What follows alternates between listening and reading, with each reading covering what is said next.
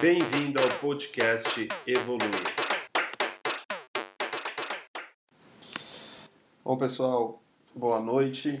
Oh, boa noite não, nem precisa de boa noite. A, a qualquer, gente, é, qualquer hora é hora. A gente nu- nunca fez um negócio desse. Bem-vindo ao podcast do Evoluir. É um podcast que a gente tem a intenção de, de trazer um pouquinho mais do convidado que participou conosco é, no primeiro projeto do Evoluir. E você que esteve com a gente no Perguntas e Respostas, Evoluir Perguntas e Respostas, com Lucas Medrado, Marcos Santos, Uri Barros e o nosso, é o nosso Serginho Groisma, o Guilherme Serpa. Bom, você que est- esteve, cara, teve muita, muita coisa boa. Mas hoje a gente está conversando com o Lucas Medrado. Prazer é meu. Lucas, é, eu acho que é, é, eu tinha falado um pouquinho com, com você antes que a intenção mesmo era fazer um bate-papo, uma conversa, uma conversa mais aberta e trazer as pessoas para mais próximo, né? Para que a gente tenha um relacionamento, mesmo que seja um pouquinho virtual, mas que a gente tenha esse relacionamento e que as pessoas entendam um pouco que nós somos também pessoas normais. Sim, sim. Então, Sim. é, eu acho isso muito importante para o jovem começar a entender que nós somos pessoas normais e que nós podemos ter muitos acertos, mas que também temos erros. Né? E eu, eu, eu quero começar aqui com uma pergunta para você.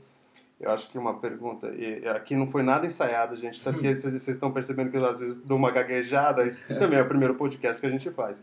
Mas é, aqui não tem nada ensaiado. Então, a primeira pergunta que eu quero fazer para você, Lucas, eu acho que como que o jovem pode compreender o seu chamado ministerial?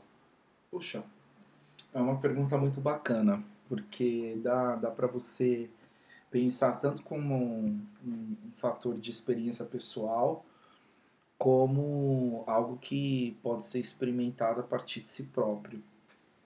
É, E aí eu falei duas coisas ao mesmo tempo. Mas, assim, pensando bem essa questão do, da experiência, é sempre bom pensar na, na vocação como uma experiência que não pode se tornar uma fonte. Fonte é sempre a Bíblia, fonte é sempre Deus e tal. Uhum. Mas as experiências elas acontecem, né? Eu É. acredito que a pessoa para entender a sua real vocação, ela tem que no silêncio se descobrir, né? Eu eu posso falar de mim, eu não me não me via pregando, não me via ensinando, aliás, acho que de onde eu vim não tinha expectativa alguma. Mas eu sou fruto de promessa. Eu acho que acreditar na promessa seria um, um primeiro passo. É, eu, acho, eu acho bem interessante isso, quando a gente falar em acreditar na promessa, e agora começou a tocar mensagens que chegaram aqui no WhatsApp. é, É ao vivo, gente. é, o que é, que é muito interessante, né? O que, que você faz quando Deus fala com você, né? Qual é a sua postura quando Deus fala com você? É, tem pessoas que creem naquilo e já muda o seu direcionamento. É, Deus falou comigo uma coisa e eu estou mudando meu direcionamento. Deus falou contigo uma situação e você também mudou seu direcionamento. Qual, como é importante, explica para o pessoal como é importante a gente ouvir o direcionamento de Deus, ouvir a palavra de Deus e, e tomar uma decisão, uma postura. Ainda pensando nessa questão de vocação, eu acho muito interessante essa questão do creio, mas eu tenho dúvidas, sabe? Porque vocação é uma coisa muito louca. Porque você não tem, você não tem futuro, né? Você não consegue, não está em aberto para você. Também você não tem como precisar como será, como que vai ser, quais são os recursos que serão necessários para que você faça a coisa progredir e tal. Eu sempre busquei o silêncio, eu sempre busquei pensar um pouco. Eu penso, aliás, eu penso nisso todos os dias. Como que eu, eu serei relevante daqui para frente. De vez em quando eu me, eu, Legal. eu me vejo meio pessimista nesse sentido, porque eu, eu fico pensando daqui 10 anos. E eu não sei se isso é legal, mas é uma questão de se precaver. Porque vamos supor que daqui 10 anos eu esteja dirigindo igreja. Então eu tenho que ter um preparo prévio. Então eu Sim. sempre pensei na minha vocação como uma espécie de deserto que prepara, sabe? Sim. Sempre me preparando, sempre e não deixando de acreditar que se alguma coisa acontecer, eu estou resguardado, eu sei em quem eu tenho crido. Mas eu tenho muitas dúvidas, né? Porque justamente porque eu sou vulnerável, né? Eu olho para frente, eu não vejo nada. Né? Eu só vejo o autor e consumador. Agora, o que está à margem dele, dos lados, as arestas, que são promessas, eu não, não consigo ver. Eu vou vivendo. Eu, eu Confiando. Vou, vivendo, é, eu vou vivendo e confiando. Né? Não, não, não fico, também não fico muito alienado nisso. Ah, porque Deus me fez uma promessa lá atrás e não se cumpriu, a culpa é do fulano de tal, ou a culpa é do diabo. Não, não, não tem essas crises. Hum. Mas ao mesmo tempo eu fico pensando no meu legado. Sim. Né? Eu não sei se meu ministério ele é curto, se ele é médio, se ele é a longo prazo. Mas o que mais me importa nesse momento é deixar um legado. O legado que eu estou deixando é qual? Né? Como que as pessoas vão se lembrar de mim? Então a, a vocação para mim é, antes de tudo, um, um, um, lugar de responsabilidade. Eu ouvi uma vez um, um, um pastor falando que o mais importante não é o que as pessoas falam de você na sua frente, é o que elas falam de por trás de você. É bem grave. Eu acho que é o, eu, o maior legado é se a pessoa começa, fala bem de você, né? É, fala algum ponto positivo de você, porque, claro, nem todo mundo tem um ponto positivo em tudo, nem todo mundo é bom em tudo.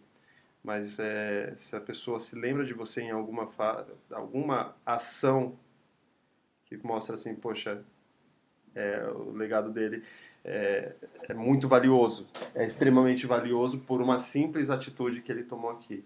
E, e, legado a gente não deixa só só estando lá em cima, no patamar lá de Sim, cima, né? Sem dúvida. Pessoas assim, que estão aqui embaixo, como nós. Eu fico muito preocupado como as pessoas me leem. Eu acho que hoje, com um pouco mais de idade, eu, eu fico preocupado. Mas o que mais me incomoda é o fato de que eu, eu sou normal também. Eu, eu, brinco.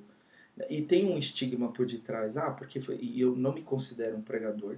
É bom que se fale isso é, como que se nós somos intocáveis e tal, e tem aquele negócio de posso tirar uma foto com você, aquilo me incomoda muito. É, Sério? Eu tô desabafando. Eu me incomoda porque as pessoas chegam perto da gente com certo medo, É. um receio, né? E, e aí eu, eu falo, meu, eu sou da periferia, sou do povão.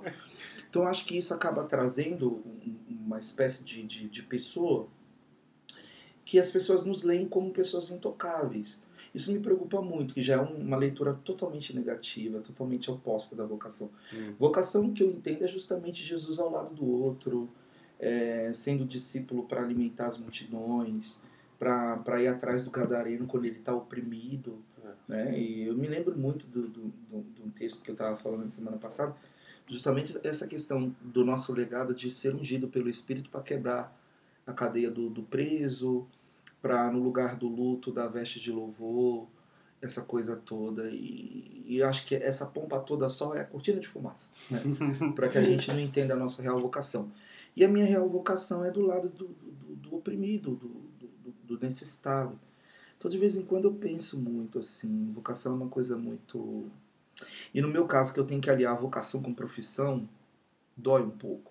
E- A hora que eu tô dando aula, de vez em quando eu penso assim, a longo prazo, lá na frente, como é que vai ser isso? Porque por incrível que pareça, ultimamente eu tenho escutado muita gente falar e, e, e eu já tô começando a acreditar que, que realmente é, É. de tipo, Deus vai fazer com que você concilie sua vocação com sua profissão, ou vai ter uma hora que você vai vo- voar o Brasil, sempre essas coisas nesse sentido. Eu fico, mas como é que eu vou fazer para sobreviver, cara? Porque eu, eu, eu vivo disso, eu, eu dou aula. E, e aliar com a vocação, eu já nem brigo mais. né? Eu já nem brigo, porque se eu ficar brigando com, com a vocação, eu vou, vou me perturbar. Sim. Então, é aquilo que você disse. Eu deixo as coisas irem pro lado da, do, do autor e consumador da fé. E aquilo que é marginal a isso, se acontecer, beleza, estou aqui para fazer com excelência. Mas é doloroso. O caminho da vocação é sempre um caminho doloroso. Eu não sei como é que vai ser, mas você que é jovem que está me escutando, vocação é muito mais do que a gente. Primeiro que eu não vi, Ricardo. Minha vocação ela se deu assim. Eu não, não namorei, eu Sim. não, não saí. Quando eu fui para a igreja, eu, não, eu, eu, fui, eu me privei de muitas coisas. Então, meu, meu momento foi muito devocional. Foram mais de, de seis anos me jogando na leitura bíblica, me abdicando de uma série de coisas. Os meninos iam jogar bola, outros iam pro, pro shopping, outros iam pro cinema. Eu sempre Isso com que idade, fiquei- mais ou menos? Ah, dos 16 para os 17 eu já tava já. A idade É que eu, come... é, galera... eu comecei a pregar com 17, de lá pra cá eu não parei mais. Então, assim, eu não, não tive muitas namoradas na igreja. Né? Namorei uma pessoa, depois eu namorei a Simone acabei me casando. Então, assim, o que hoje não é tão comum esse tipo de relacionamento, eles são muito fragmentados. É. Mas a minha, a minha vocação, ela foi muito precoce, ao mesmo foi muito rápida. Então eu não Ultimamente eu tenho pensado mais sobre como que eu vou lidar com isso, que sufoca.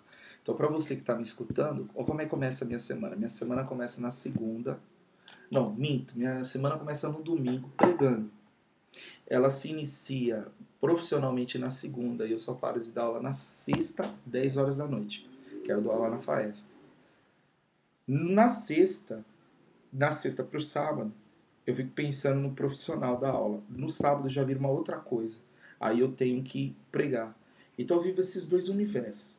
Se você me perguntar se é cansativo, nossa, muito cansativo. Só o Ricardo tá vendo minha cara é muito cansativo, mas ao mesmo tempo é muito gratificante. Claro que de vez em quando dá umas crises assim de cansaço extremo, porque pregar não é fácil, ensinar também não. Mas é, é, o- é o que tem para agora. O meu momento é esse. Deus, ele me deixou numa situação em que eu tenho que trabalhar e que eu tenho que trabalhar. Então, do lado eu trabalho para fé, do outro lado eu trabalho para sustento. E eu me vejo nisso. é, e tento aliar a vocação e a profissão. Eu acho que vale a pena vocês lerem um texto de um teólogo holandês chamado Henry Nouwen, que ele tem um texto, um livro chamado Ministério Criativo. E ele fala muito dessa questão do ministério enquanto profissão. Uou, É um texto muito legal, assim, vale a pena vocês comprarem. Ministério Criativo do Henry Nouwen. legal. Vamos ver se a gente consegue esse livro aí para fazer um sorteio pro pessoal do Evoluir. Quem sabe, hein? Ah, olha só que Pode legal. ser, pode ser. Não, pode ser. o, o Lucas tem. é, Eu conheci o Lucas há, há três anos atrás, dois anos atrás mais ou menos, por apresentação do- de um amigo meu lá da, aqui da sede, né, do setor 6 Quem mesmo, o foi? Elton Camacho. Vixe, o Elito... E olha que eu não tinha tanta afinidade com o Elito. E ele falou assim: Ah, Rick, podia conversar, chamar o, o Medrado para vir para cá. E aí foi quando a gente trouxe você para a festividade. Na verdade, a gente Hum. trouxe você para um culto antes, lembra? Foi. Foi um culto no domingo e depois a gente trouxe para a festividade. Mas eu acho que antes disso eu devo ter pregado lá bem antes mesmo. Foi. Eu não sei se era o Wagner que estava lá na, na época, um amigo meu que foi pro setor de 20, 28, Nossa, aí. Diadema. É, eu me lembro que. Faz muito tempo. Faz muito tempo. Eu acho que foi bem antes de 2010. Nossa. Que nessa eu já pregava no, no Maria Luísa, né? E aí eu fui parar na sede. Aí eu não sei o que aconteceu naquele dia. É, meu contato era o Wagner. Aí ele foi pra Diadema, eu perdi contato com ele. Então já. Mas nesse dia o pastor Américo não tava. E a, a, o drama que se fazia era que se pregar perto do Américo você tinha que ser bom. Então, assim, depois de uns cinco anos ou mais até que eu voltei, eu falei, bom, estão me chamando, é porque. Mas eu tenho um carinho muito grande pelo pessoal do Seis. E agora, oficialmente, eu sou do Seis também. Ah, Então vocês senhor. Já, já tava entrando no terão- mistério é, aqui agora, entendeu? Vocês terão de me aturar. E estamos aí para somar. Vocação é isso, eu acho que. é, E também não podemos fazer da vocação um espaço para se, se, se ensoberbecer, que eu acho que é uma coisa muito, muito chata. Eu sou vocacionado e por isso eu mereço destaque. Não. Vocacionado, a obrigação dele para com Deus é, antes de tudo, pensar o ser humano na, na horizontalidade. Ele não pode pensar de modo vertical o tempo todo. Só ele, Deus, só ele, Deus, só ele, Deus. Ele tem que pensar que o, o, o estrado, talvez a madeira da cruz, alcança o- os humanos também. Não é só o lado reto que ó, da ponta para cima. Existe um braço que está estendido para todas a- as pessoas. Então a vocação é, é se doar, né? Isso doar cansa, né? Muito. Cansa. Demais. Cansa. E, é, Cansa porque o ser humano nem sempre vai apresentar resultados, né? Nossa, cara. Nossa. e quando você não apresenta resultado positivo, Cansa. Então é mais fácil você trabalhar com as críticas, que na, as críticas elas são mais fáceis, os caminhos mais fáceis você terceirizar culpas, do que você. E lidar com o jovem vai dar trabalho, lidar com o obreiro vai dar trabalho, lidar com a igreja vai dar trabalho, lidar com vida profissional vai dar trabalho. Mas é sempre bom ter uma outra perspectiva, né? Se deu trabalho, mas Vamos ver também o lado da, das características positivas e tal. Eu só estou falando tudo isso que eu sofri muito. Né? Eu fui estimulado a estudar muito rápido por culpa dos pastores da minha época. Quando eu cheguei no Belém, a, eu vim da Deus Amor. Então eu já vim de uma, uma situação muito precária, biblicamente. É uma pena dizer isso, mas é um fato. E quando eu cheguei no Belém, o pastor que dirigia a igreja nessa época, ele dizia que eu tinha que estudar, porque seria muito difícil conviver né, com aquela cabeça de Deus e amor dentro daquele espaço, que era novo para mim. Então, durante seis meses que eu fiquei ali, foi um choque. Estudei muito. E aí eles forçavam, assim, né, num bom sentido, a estudar, estudar, estudar, estudar, estudar. E o, minha vida no Belém foi, foi, foi justamente isso: estudar, estudar e me preparar para a vocação. Mas eu ainda penso que lá na frente eu vou acabar dirigindo igreja por dois motivos. Porque eu tenho compromisso com o culto de ensino e tenho compromisso com a escola bíblica. O resto dos obreiros, os irmãos, as irmãs, pode fazer. Mas eu acho que lá na frente esse preparo vai ficar vai Agora, ficar na cabeça. Uh, quando, que, quando deu esse estralo? Você começou a estudar, estudar, estudar para começar a compreender mais, mas quando deu esse estralo, você falou assim, puxa, é, é isso, isso daqui que está me, me direcionando, essa é. é a minha vocação, essa é a minha habilidade. Primeiro que o estudo não aconteceu instantâneo eu fui estimulado por duas pessoas, uma mora no, no, aqui no interior de São Paulo, Ribeirão Preto, e outro mora em Francisco Morato. O de Francisco é o Alexandre Alves, e o de Ribeirão é o Marcos Antônio. São dois amigos, nós congregamos todos na mesma igreja. E como eu vim da Deus Amor, a Deus Amor tinha muito aquele negócio de, de, de pegar um texto e ficar uns 10 minutos no texto. Então não tinha muita familiaridade com o texto. E falava tudo errado. Então eu pegava o microfone e não, não tinha.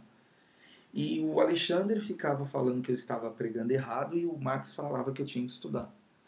Então imagina, você termina de falar um, um sermão que não era nem sermão, era um retalho de falas num culto e ter dois caras te perturbando ali. Você tem que estudar, você falou errado. Em vez de você falar somos, você falou samos. É aquela coisa, coisas bem bobas. E aí eles ficaram em cima de mim. Tanto é que o Marcos ele se tornou um amigo, né? O Alexandre também. O Alexandre chegou a morar lá em casa. O Alexandre ele tinha um papel fundamental. De oito em oito dias ele me trazia um livro para eu ler e para eu falar para ele a respeito do falar livro. um resumo. É, ele, falava, ele, ele intimava, né? Ele falava assim, ó, tá aqui o texto, na próxima semana eu vou vir aqui, você vai me contar sobre o livro. Nossa. E eu fui levando aquilo a sério, né? E o Marcos, ele ficava pegando os, os, textos que eu falava, as falas, e ficava trabalhando. Ó, não é somos, é somos. E ficou me estimulando. Chegou uma hora que a leitura ficou automática. E aí eu, eu falei, eu vou estudar. Mas, na realidade, eu fiz o, o vestibular para fazer história. Não queria fazer letras. Só que não formou turma. Nessa época de, de ir para a faculdade, eles já tinham criado o monstro. E eu já tinha estourado a corrente, já tinha já estava em estágio já avançado. Depois, passou-se uns anos, eu fui vendo que o quanto que aquilo foi fundamental. Tipo, eles foram Paulo na vida de Timóteo, sabe? Sei. Ficar Nossa. em cima, assim, ficar Sim. trabalhando. Nunca me julgaram em relação a nada. Tanto é que depois aconteceu o contrário. O Alexandre eu perdi contato, casou e tal. E o Marcos, ele ele não tinha graduação, depois que eu me formei, depois de muito tempo, eu ajudei ele a chegar na graduação. Hoje ele é Nossa. é formado em letras também. Tá, então ele me cara. estimulou lá atrás, eu estimulei ele agora. Deve ter mais ou menos uns dois anos que ele, que ele se formou. É uma amizade muito bonita.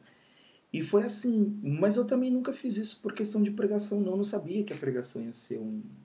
Até hoje eu não consigo compreender o que, que aconteceu no meio do caminho para que eu pudesse eu, eu, eu não tenho pai pastor, meu, minha mãe não, não tinha nenhum tipo de ligação com, com história pastoral.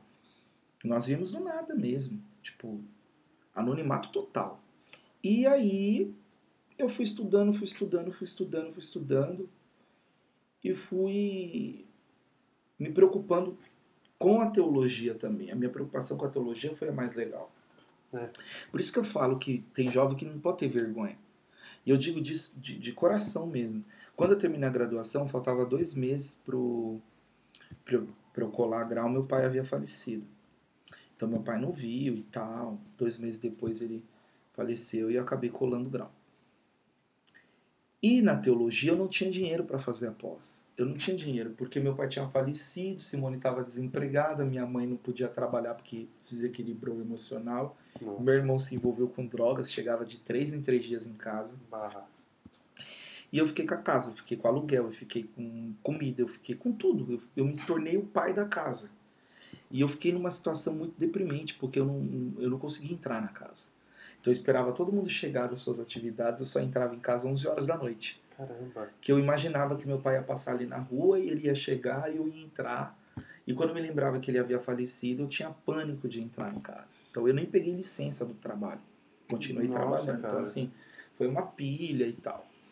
E eu precisava de estudar. E eu falei, meu, vou aproveitar essa, essa- esse gancho que eu não né, preciso de me ocupar e vou fazer uma pós-graduação.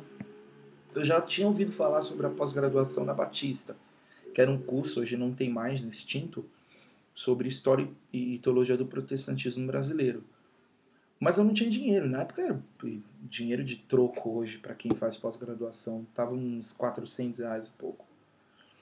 E aí eu me dou uma doida assim na cabeça, eu mandei um e-mail pro, pro financeiro da, da Batista e falei assim, ó, sou pentecostal, sou assembleano, não tenho dinheiro, quero estudar. Muito bom. E aí eu pensei que os caras não iriam me responder, eles me responderam assim, tipo, três dias depois, pediram para eu ir fazer a matrícula e eu fiquei bolsista durante aquele, aquele período. Foi aí que conheci o, o, o Gideon, que foi uma influência para eu ir pro mestrado e tal. Mas sempre com bolsa. Nunca fiquei gastando grandes rios de. Acho assim, a gente tem que ter vergonha para certas coisas, para outras não, entendeu? Então, mas aí eu fui me preparando. A teologia foi uma coisa muito interessante porque a teologia me ajudou bastante a pensar o mundo da vocação. Ainda penso, tenho projetos com, com outras coisas que giram em torno da, da, da teologia, mas não agora. Estava pensando em fazer aconselhamento pastoral, mas não agora. Eu ainda estou pensando ainda o que, que será da minha vida ministerial. Não tenho ainda uma porta de luz não aberta para saber o que, que, que vai ser. Se eu ficar pensando muito na vocação, eu, você pira. Porque é uma coisa muito. tá muito além da gente, né? Tá muito Não, além. não tá no nosso controle. Não tem como a Não, gente não tá. controlar isso daí. É, Não tá. eu, eu acho que a grande procura, a minha procura mesmo foi para encontrar minha identidade. O que, que eu sou em Cristo? Quando eu encontrei a minha identidade em Cristo, eu consegui entender mais para que, que eu fui chamado. Eu recebi profecias no decorrer desse caminho, recebi, mas é, eu acho que a, a, a grande procura nossa é a identidade. Quando a gente conhe- sabe quem nós somos, é muito mais fácil a gente adorar a Deus, já reconhecendo quem nós somos, nossos erros, nossas falhas. Claro que não sempre ficando nessas falhas, né? Uhum. Cometendo essas falhas. Mas que a gente consegue encontrar o caminho melhor para fazer o trabalho para Deus aqui nessa terra, a fim de engrandecer o nome dele. Caramba, a conversa vai longe. Não, e aqui é é só introdução. Pessoal, esse foi o primeiro podcast. É, Lucas Medrado conosco. Eu agradeço, eu acho que. Ih, vamos ter muitos bate-papos aí. Vai ser legal. É, eu acho que falar sobre vocação é um desafio. Eu ainda estou em construção, tá? Eu não tenho um projeto definido, não. Até tentei fazer isso lá atrás, quando eu estava com 18, 19 anos. Hoje em dia, não- meu projeto é, é a construção do céu em mim. O resto, Uou. é- que é externo, não- me preocupo, não. Se o céu estiver sendo construído em mim, projeto externo ele é secundário. Não, não ligo para essas coisas, Deus. não. Acho que é isso que a gente tem que ter claro na cabeça. Legal. Lucas, obrigado por me Eu receber aí na sua casa. E, Pelo café, pelo bolo de ameixa. Por favor. e pessoal, o bolo de ameixa aqui, podem vir bater aqui, viu? É Só não bom. vou passar o endereço. Tchau. Tchau.